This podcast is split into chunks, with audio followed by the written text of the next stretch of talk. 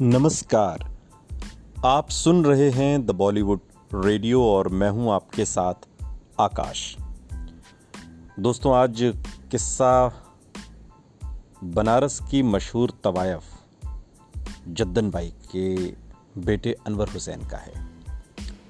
अनवर हुसैन, जिनकी बहन नरगिस थी और हम सभी जानते हैं कि नरगिस हिंदी फ़िल्म इंडस्ट्री की एक जानी पहचानी ऐसी हीरोइन जिसकी जड़ें बनारस के उस घराने से जुड़ी हैं, जहाँ कभी जद्दन बाई का जलवा था। जद्दन बाई बनारस के उस घराने से निकलकर जब बम्बई पहुँची तो हिंदी फ़िल्म इंडस्ट्री की पहली महिला म्यूज़िक डायरेक्टर होने का जो खिताब है, वो जद्दन बाई को हासिल हुआ। और उन्हीं के बेटे अनवर हुसैन, जिनकी पहचान ताउम्र नरगिस के भाई की बनी रही, जबकि वो खुद भी बहुत उम्दा कलाकार थे। फिल्मी दुनिया में कई ऐसे कैरेक्टर आर्टिस्ट रहे, जिनका काम इतना अच्छा था कि वो फ़िल्मों की जान बन जाया करते थे। या यूँ कहें कि हर फ़िल्म में इनका होना ज़रूरी सा हो गया था। पुराने दौर के एक ऐसे ही विलन अनवर हुसैन, जिन्होंने अपनी अदाकारी से बॉलीवुड की कई फ़िल्मों को सजाया। पर्दे पर विलन की भूमिका में नज़र आने वाले अनवर असल ज़िंदगी में काफ़ी खुशमिजाज थे और पान खाने के बहुत शौकीन थे।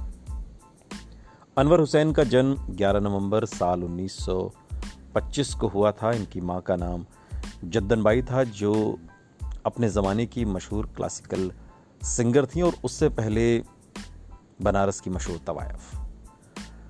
अनवर के एक बड़े भाई थे, जिनका नाम अख्तर हुसैन था।